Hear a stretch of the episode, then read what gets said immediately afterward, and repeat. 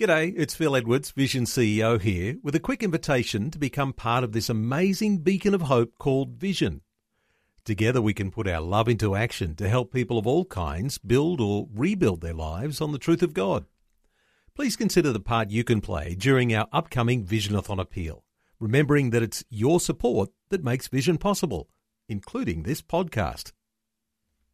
2020, bringing a biblical perspective on life, culture, and current events. Weekdays on UCB's Vision Radio Network. Find out more at vision.org.au. Well, you might have been a part of the sorts of discussions that no doubt were water cooler discussions a little earlier this week. You might have seen the Senator Eric Abetz, who was held down on national television because of his allusion that there may be some uh, debate about the connection between abortion and breast cancer, and that his ideas and opinions, of course, uh, were not in the national interest and uh, held down to the point of saying that even the AMA in Australia disputes the idea that there would be a connection between breast cancer and abortion. Well, let's talk through some of the details today with Culture Watch commentator Bill Muehlenberg, who's been following that debate carefully and doing some deeper research to try and uncover some of the truth about whether there is a connection between breast cancer and abortion. Bill, welcome back to 2020. Many thanks. Bill, this is something that's really, uh, when you've got statistics and huge studies, and as I understand it, uh, the Cancer Council, the AMA, they have huge studies that dispel any idea that there is a connection between breast cancer and abortion. But those sorts of uh, issues are disputed by so much other research around the world. Yes, well, that's quite right. In fact, it's uh, even there, it's a bit misleading. Uh, for example, in the reports about this, the AMA said there was no connection. Uh, I had a friend actually who got in touch with the head of the AMA, and as it turned out, it was the head of the AMA just giving his personal opinion on this, not that of the actual AMA, the Australian Medical Association. In fact, they are aware of connections between abortion and breast cancer, and the same with the Cancer Council. So even the way the media is reporting this, we're getting a lot of uh, misinformation. But uh, well, the truth is the AMA, for example, has long been pro-abortion.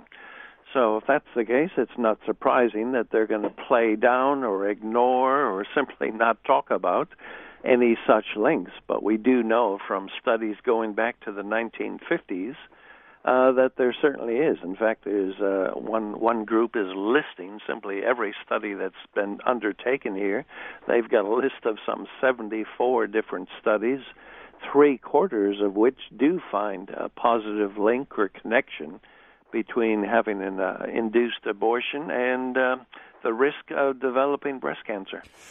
So, what you're saying is out of those compiled studies, the mm-hmm. majority, and you're mm. saying three quarters of those studies actually do say there is a link. It is the case here, isn't it, that uh, the simple response, oh, there is no link, mm. uh, usually is the headline, but yeah, sure. underneath of that, there are all sorts of other dimensions that need to be explored if you want to actually get to the truth of these things. Mm. Uh, cherry picking uh, statistics and information is something that people are very good at on both sides of the debate. Well, here we can, even if we just talked about the media and how irresponsible it is. I mean, as you say, they'll a headline will say one thing, and then if you read down carefully, you might find out later on that it's not exactly what the real story is, anyways. And uh, this happens far too often. Whether it's uh, you know, amazing announcement about the discovery of a gay gene, or in this case, uh, you know, that there's no link. It's a misleading headline, and often the article is fairly misleading. So we could spend the day simply looking at the um, the media and the way they're messing things up here.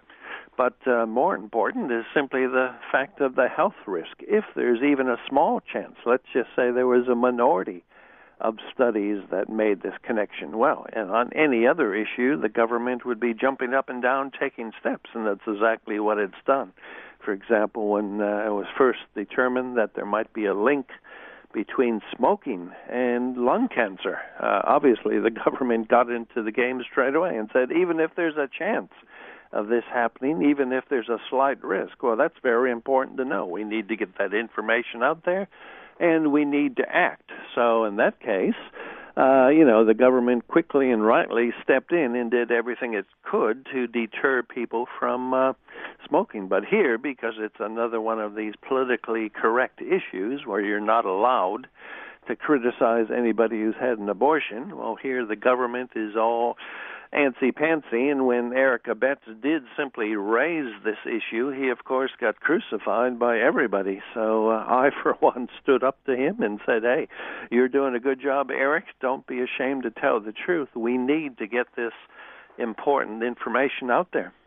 Well, Bill, because it is a complicated issue, uh, I'm interested in the way that you have uh, framed two reasons why this issue needs to be explored further. Uh, two ways that there is a connection between breast cancer and abortion. Uh, just outline those for us as you've reported those in your latest article. Well, I simply record some of the studies, of which there's many.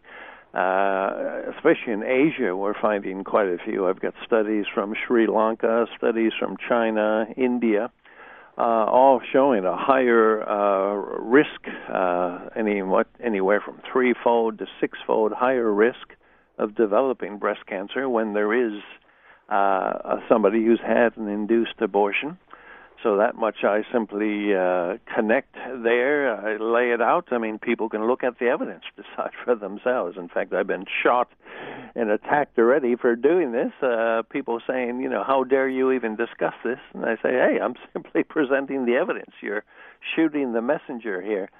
So uh, simply giving that message, uh, that information is the first step, and then to say, as I've already mentioned, um, if we're going to be at all concerned about public health and safety, well, if we have even a slight risk of this kind of connection, surely government should be taking this much more seriously.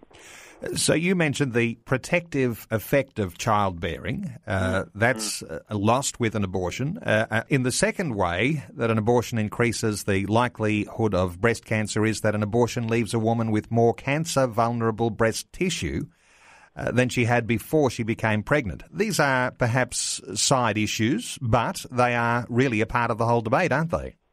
Yeah, well, that's uh, the whole issue here. I mean, it can get technical. You can go into the details, and has to do with the uh, production of estrogen during the pregnancy and how that can make uh, cancer slightly more likely. Uh, so there's, you know, the various reasons we know that this can be a risk factor, just like something like alcohol, uh, which interferes with the breakdown of estrogen in the liver, uh, can become a risk factor as well. So there are simply the medical details here that we discuss both in the article and in some of the comments below my article.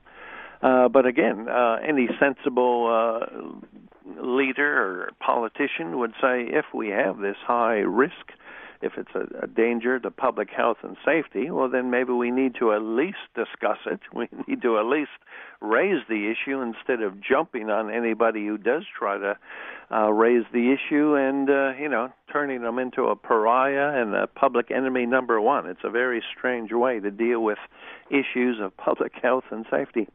Bill, we want to be able to trust the AMA. Uh, we want to be able to trust the Cancer Council to give us guidance on these sorts of issues. Uh, how do we feel about uh, the AMA and uh, the Cancer Council, and uh, in light of uh, seeing some of these other uh, perhaps secondary connections that you've been talking about? Mm.